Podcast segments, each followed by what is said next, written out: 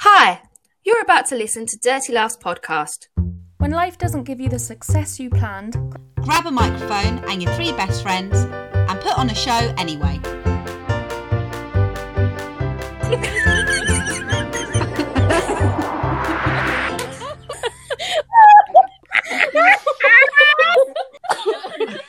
Hi! Hello. What's going on? How is everyone? yeah. yeah. I'm tired. I've had a long weekend, but I'm happy to be here and see your lovely faces. How are you? I have allowed myself to be traumatized this entire week by both of my rats dying. They're not dead. They've been dying now for over a week to an extent where I don't know how they're alive. Yeah. For saying that, I always have been like, I never in my life cried over an animal, ever. I like animals, but I never, even when I had pets that died, I never like found it very upsetting. But for some reason, they are my babies, and I've just been like, watch. I think it's the slow death that's getting to me now. I'm like, I can't watch them anymore. I will never cry over the people, but I will always cry over the animals. Animals are better than people, I think. It's true. Yes, they are. true. We- yeah. Anyway, they're still alive and kicking, and at this point, I think they're going to be here for another five years, just in this state. Go on, Quicksilver and Storm. Shall we get into it? What shall we discuss this week? What shall we discuss this week? Show us what you learnt this week. I haven't got like a question as such. I've been doing um over the like December and January period some some market research, if you will, into the kind of concept of your head and your heart. So let's just talk about the findings and people can just you can just say whatever you want really. Cool. Okay, so basically, I've done a few things. Um, I have had many conversations with people. What's been very interesting is that people keep coming back to me and going, I've been really thinking about the conversation that we had and really like reflecting on how I think and what I view of myself and whether I'm right or wrong. And it was very interesting. A few things I've learned is none of us understand each other. Yeah. I don't know if we understand ourselves because people keep saying, Yeah, I come back and thought about it and I don't lead with my heart like I said I did. so it's been very interesting. What I've done, I also did a couple of surveys. I've collected a list of things that people find frustrating about each other and things that people admire about each other. About not black people in particular. Uh, this was anonymous. I got lots of people and I said, Do you lead with your head or your heart? And what do you find frustrating about people who lead in the opposite direction? Oh, So I'll start with what people who say that they mostly lead with their head, what they find frustrating about people who lead with their heart. So I've got they don't think about the consequences, they can't commit to a choice, choices don't seem logical, common sense is largely ignored.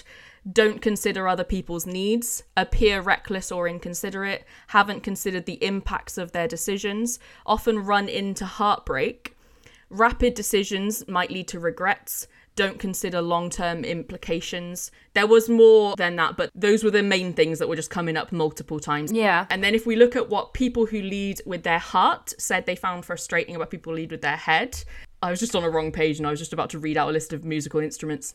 the piano.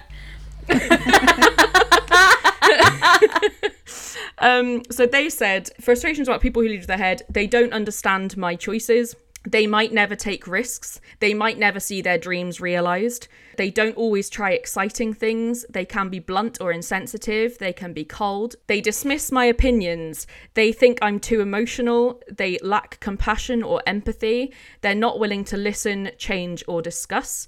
They always think they're right. They have a lack of empathy and they don't understand why emotions drive me. So, again, those are just like a kind of vague collection of things that seem to come up. So, I just found it interesting that when you look at what people have said about what frustrates them about people lead with their heart. A lot of it is kind of like making reckless decisions, isn't it? It's like not thinking about anything outside of the moment. And then that might impact other people negatively, but maybe people aren't uh, just aren't thinking about it. It might impact themselves going forward. So it's kind of like not maybe thinking things through. And then with the frustration of the head, a lot of it is leading, it's almost like people saying it's so logical that there's no emotion in it. So it's like saying you're cold or you don't understand my emotions, you've dismissed me because I've got emotions, uh, you might never take risks. It's all very kind of running towards risk and running away from risk seems like a big thing that comes up.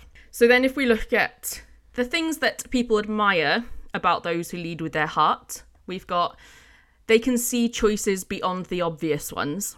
They're not scared of risks. Don't overthink. They are brave. They take more risks. They're more definite in what they believe. They follow their dreams despite the challenges. They don't need to consider the impacts of what they do. They are able to trust their heart. They often seem happier. They are able to be impulsive. And then when we look at the opposite, what people admire about those who lead with their head, we've got they're usually right. They're strong, clear, rational thinking. They have commitment even when inspiration is lacking. They have perseverance for everything that they start. They have a better stamina because they're not running on emotions. They can make better choices without being unhappy. They can outweigh pros and cons quickly. They're always right in the end. Appear to avoid heartbreak. I think appear is important there because I don't think anyone does. Appear, yeah. but it- it's mm. easy to, from an other outside perspective, think that that's what's happening. So again, it's kind of the things that people have maybe said they're frustrated with. They've also gone, but I wish I could do that Yeah. which which is very interesting and might be quite important for us to acknowledge when we're looking at the characters that sometimes the things that annoy you about someone are the things you wish you were able to do It could be such like a nice piece of dialogue or a song that it's like, I don't understand you, I don't understand you, or it could be like what what you just said. Like, ah, I think it's good. I like that. It's really interesting. You know what I would be even more interested to know?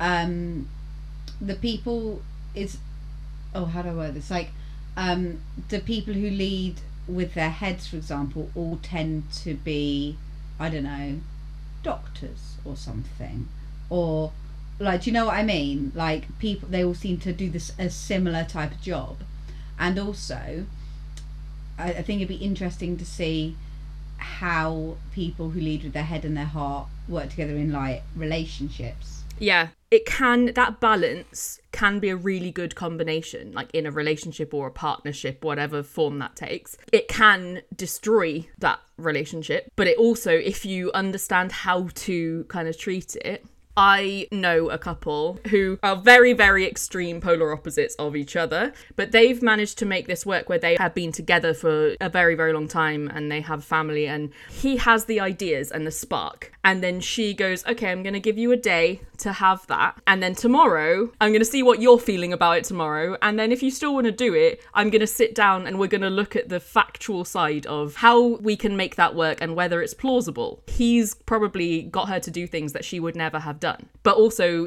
who knows what would have happened to him.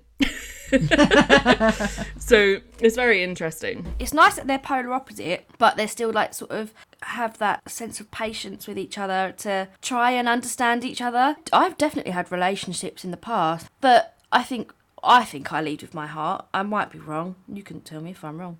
This is the thing. It makes you doubt. Well, do you know the thing, Sam, that I've realised is I don't know what anyone leads with, and I've started realising I also can't tell someone what they lead with. Yeah. I still stand by the fact that I think I am a healthy mix. But my partner, I've, I've been thinking about this too. He's the opposite he- mix to me.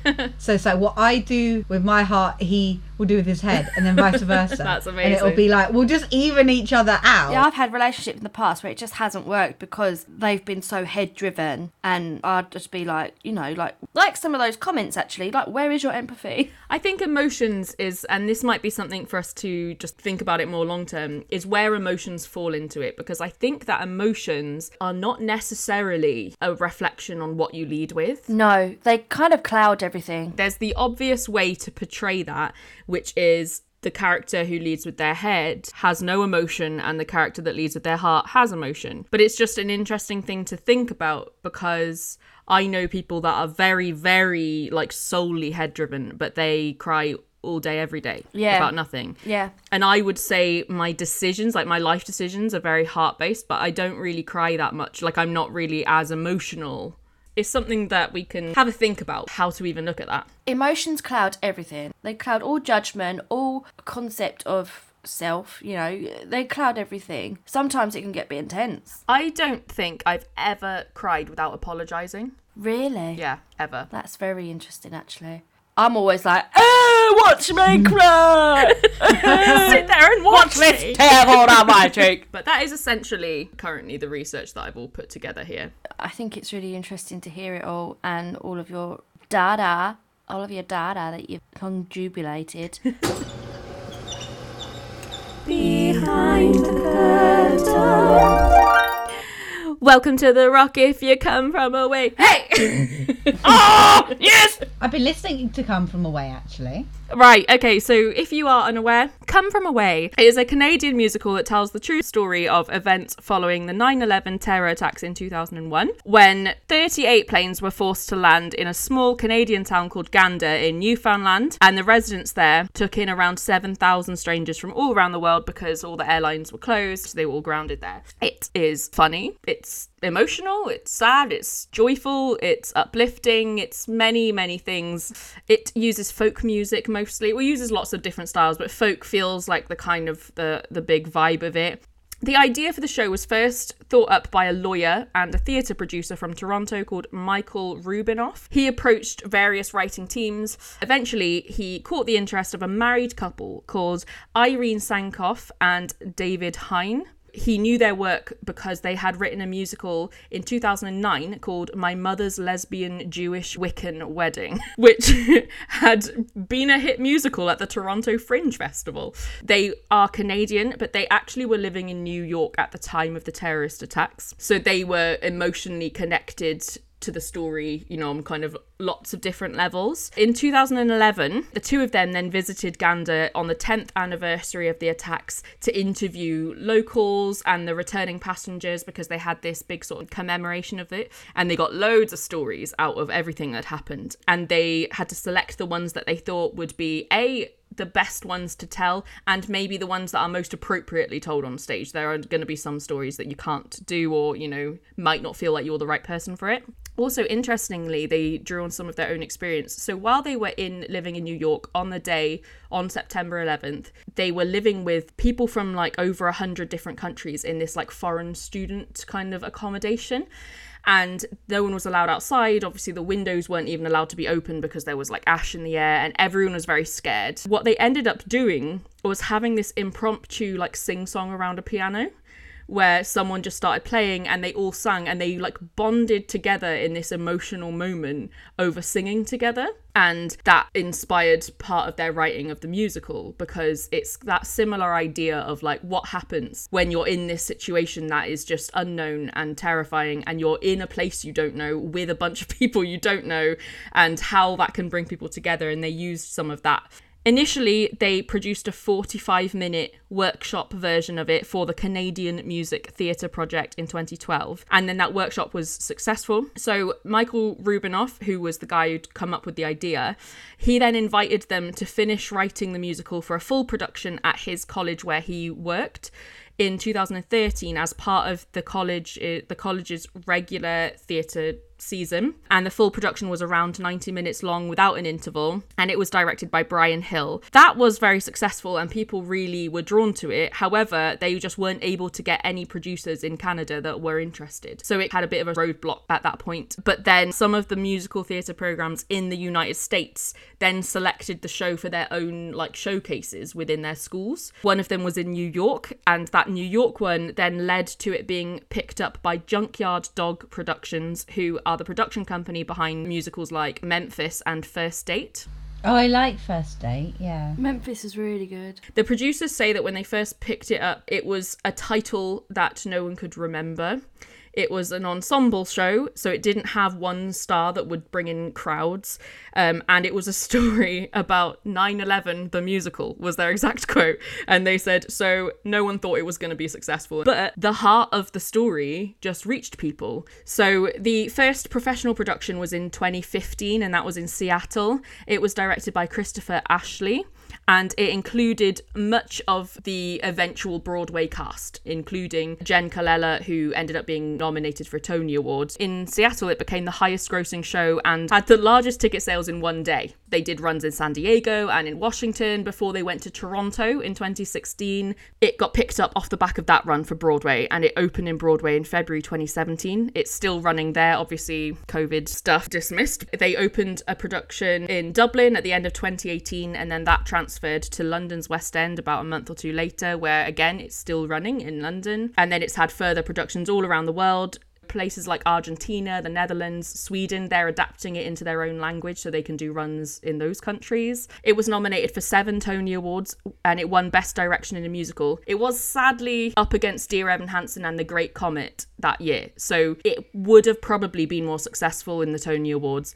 And then it was nominated for eight Laurence Olivier Awards when it was in London, and it won four of them, including Best Musical. One thing that I found really interesting was that the writers were struggling artists at the time when they wrote it. So they had day jobs that they didn't want to do. And they continued doing those day jobs and had help from their family and friends while they were writing this musical for like years Oh, I love that. They really like put the effort in while they were doing the research and they were supported and they made money to survive and pay their bills. And now they don't need their day jobs because the show has taken off. That makes me feel so happy. they kind of credit musical theatre for keeping them together and they credit their relationship for keeping them focused in musical theatre which was just very nice. But yeah that's the story of come from away hmm. I like that. I love Come From Away, and I love that they were in day jobs writing a musical like we are. yes Yeah. I will listen to the soundtrack over and over and over again. I've watched it so many times, so many times. I just, I love it. It's one of the musicals with the most heart that i think i've ever seen It's just such a heart touching story. I mean, I don't, no one will ever forget, I don't think, oh, what happened with 9 11. It's one of those moments in history where you just go, oh, like, I can't, I still can't believe it's happened. You can remember where you were. Where were you? So I was got picked up from school. I got in the car and my mum was like, a plane has flown into the Twin Towers and I didn't know what they were. So I thought she was talking about Lord of the Rings, the two towers. the second I got home, my brother ran out of the house saying, I just watched live a plane fly into the second tower and he was like going crazy. From there on, I knew everything about what the World Trade Center was. It was crazy. I didn't know really what war was, what terrorism was, but that day my childhood changed completely because I've, all of a sudden I'm thinking anything can happen. I didn't know what the word terrorism or terrorist meant. I can tell you exactly where I was. I was in year four. I was at school. And I can remember all the adults were running around. Um, you know, as a kid, when you know something's not right, and like everyone's sort of like looking around and they pull the TV out that we normally watch videos on. So we think, oh, great, we're in for a lovely time. And they don't realise that we're behind them watching everything. I remember watching the plane hit the tower live. We thought it was a TV show that we weren't meant to be watching. It wasn't until really when we got home and things were being talked about, and there's a whole assembly explaining it. I was six and I was at my childminder's, just come home from school. I had a snack in front of me. I can't remember what snack it was, but I was sat there watching the telly. And usually I'm allowed to watch like cartoons and things like that. But um, my childminder's husband was sat watching TV, watching the news. And I was like, oh, just sit here and wait then. I was sulking. I was sulking. I was sulking. And I was watching it and I was thinking, what on earth is going on? Where is this? What is that place? I was six. It's like one of my earliest memories. It definitely shaped everything, didn't it? Yeah? I, I'm sorry that I've like brought really brought the mood down. No, I think it's good to talk about it. I think the fact that they've been able to take that story and make it full of joy and hope, I just think that's amazing because in someone else's hands, that would have just been a really that would have been lame is, you know.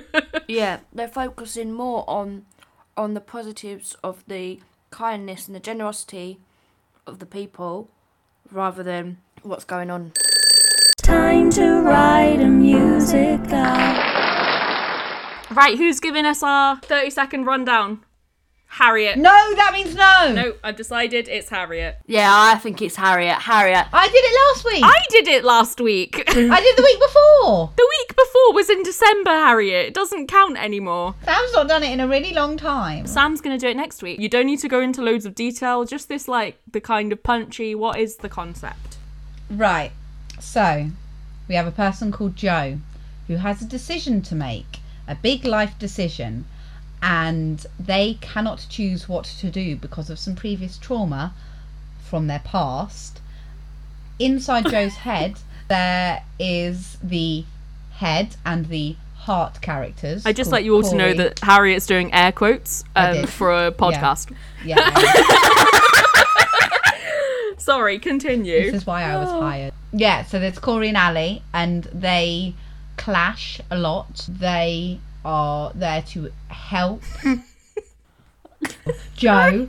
Uh, they're there to help Joe make the decision. and this is why I shouldn't do the rundown.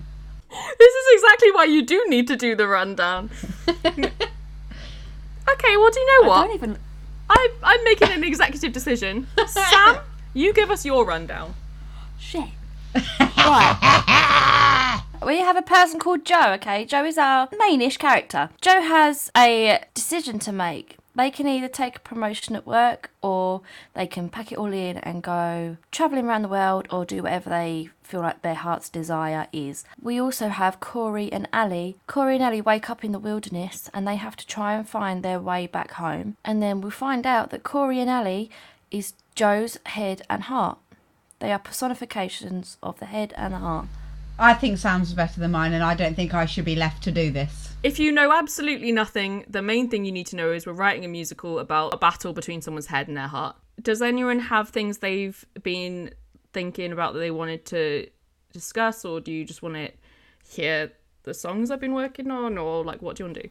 I would like I would like to hear the songs. I would like to hear your songs. the moment where we meet Joe for the first time. I was thinking this idea they're like in an office and people are moving around. So like we've got ensemble or whatever and they are just doing everyday life. And then everything changes and it kind of goes in on Joe. At the end I have put in a phone. It doesn't the phone I kind of was like it could represent them getting the phone call that we talked about, like the promotion. We don't have to do that. That was just sort of a, a an idea I put together for that. But anyway, I'll just play it for you.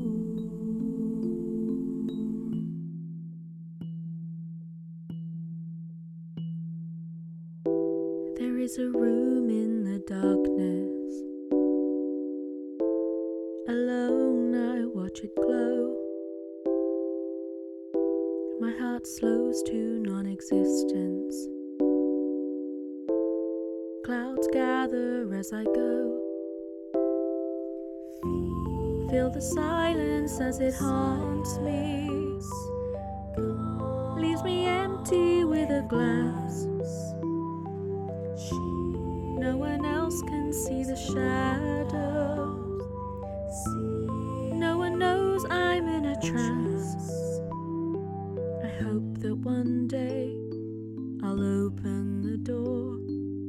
Open and just let go.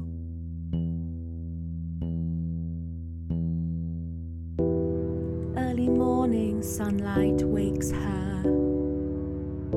She ventures far into the breeze. Rain floods her veins with freedom. Skin. Smells the grass, she climbs the trees. People gather all around her. Hear them singing in the streets.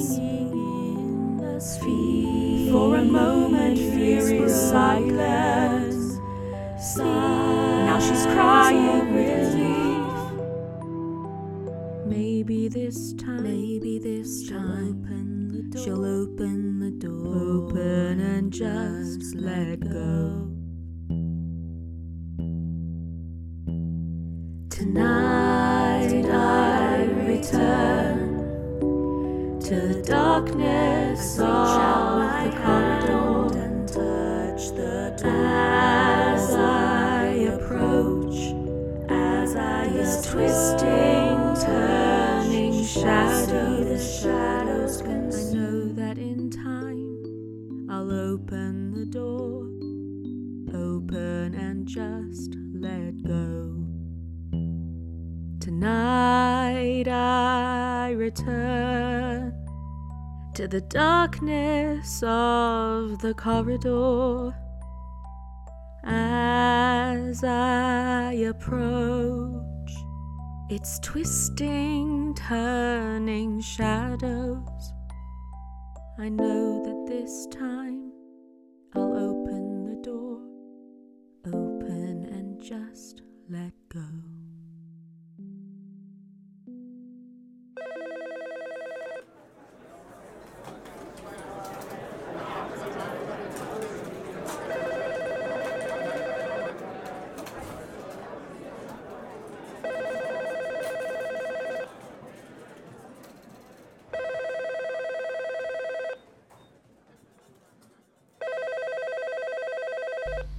I really like that. I like how you got elements of shadows coming back into it. Just before the beginning, for the twinkly bit, can you add one more beat? Because I just felt like I wanted one more beat. that was it. Yeah, that's fine. I actually uh, did, and it didn't work, and I took it out. so I I did play with lots of different versions of that, but that's fine. I can just keep playing with it. Yeah. I just felt like I was in like the whole thing. It sends you into a very calm melodic state, and I was just sort of like, "Where's my extra beat gone?" That bit, that beginning bit for me, yeah, I really like that beginning bit. I wanted more of it. So I wonder if we could do like a whole song that sort of with like staplers and all that sort of thing. Like the the office sounds as a song. Little stomp moment. I was thinking that like when you're staging it, there's more like we can do with actually like making sounds. The idea that they're doing things that become part of like rhythm or like that's something more with that. I, yeah, I agree. I, I had an idea about the movement for this because I was like, I- as lovely the song is, I think it should be a standalone song moment. But obviously, if you've got the office around you, you'd have them doing their officey things, passing paper to the, each other, and then as soon as the song starts, they can start to slow down, slow down, slow down, slow down. But they're still moving, but it's so slow. Yeah, I was imagining in my head that they're in slow motion doing what they were doing almost. And that might change you know it might be that certain elements parts of the song they don't you know they might do something different and then go back to it. But yeah that was what i was had in my head when i was writing it. I don't want to be really pedantic and picky, but it's the the she thing. that's but we can only make that decision when we have an actor so we can change that Yeah, i just did that for the sake of that I re- no, I I loved how that opened. I went like, oh, there, there's like great potential here. I loved how that opened. Definitely more of that. yeah i think i think that can be extended I was gonna say we, you would do um all of like the things, but then it all just stops and there's just like, like a- maybe like just like a pen going, and then it, and then they start singing as a sort of a, a transition into it because it did it come out of nowhere, didn't it? Yeah, that's what I meant by I wanted my extra beat. 'cause I was like, wait, what? yeah the extra beat sounded weird Did it? yeah because it didn't blend it made it very final and it actually like it was a bit too stunted Yeah. but um i do agree the reason why you say it needs an extra beat is not necessarily that it needs an extra beat is that it needs something and i i agree i've been trying to play with what that something is You yeah. well, what I'm also hoping is that uh, whether you know whether they're finished or not, that me bringing the songs to you that I'm working on, it means you guys can use that to go off of for other things as well. Yeah, like I often find it very hard to start something fresh, but I can do a million things just by bouncing off of an idea. The more that anyone brings anything, the more other people have things to bounce off or have ideas from. Yeah. So I was kind of like, it's just worth me just bringing whatever I'm doing, regardless of what state it's in, so that you can kind of get the idea of what I'm doing with it. Yeah. Come and join Sam's social network. She's here for you. My friends have messaged me this week. They've basically been like playing along with everything that um, we would just would be discussing and things like that.